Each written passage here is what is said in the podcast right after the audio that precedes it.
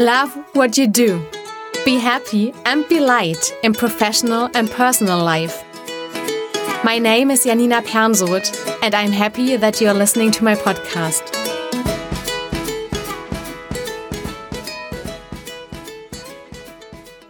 In August, I launched my German podcast, Liebe, was du tust. And it was already on my mind that it's a shame that none of my English speaking friends would understand it. A few days later, I had this deep and touching video chat with my friend Anna, who lives in California. She's a somatic coach, and we exchanged coaching ideas and methods. After that, I went out for a walk with my dog Bella. It was nighttime, and we walked together in this really silent and peaceful atmosphere, and I was reflecting our talk. Anna said something about what we could bring to the world, and I felt the idea growing to translate my podcast into English for my friends. I can't promise how frequently I publish my episodes because the focus is still on my German podcast. And you will have to deal with my accents that always vary depending on my last vacation and the Netflix series I currently watch.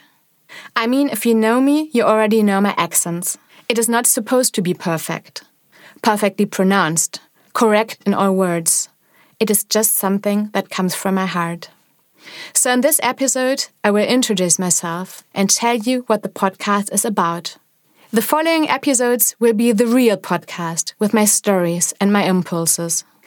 In 2011, I went to Australia for 10 weeks and decided to not go on working as an employed consultant, but to become self employed after working as an employee for several companies for nine years. With all the things that I loved back then consulting, training, and coaching in all areas of self marketing and organization. I love to realize things, and that's why I directly started with a business coach training and started to prepare my self employment. And in November, it happened. I was self employed. And finally, I didn't live for the weekends anymore, but was looking forward to every next day. I always say, since I'm self employed, I love every day of the week. While being self employed, I learned a lot. And I helped more and more clients to love what they do. No matter if they had to change totally what they do or just adjusted some minor things. My clients are totally different from 20 to 60, from Germany or immigrated, with university degrees or without any graduation.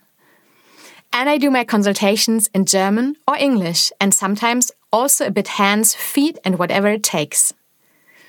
But one thing my clients do have in common they want to love how they live their life, again, finally, or even more as they already do.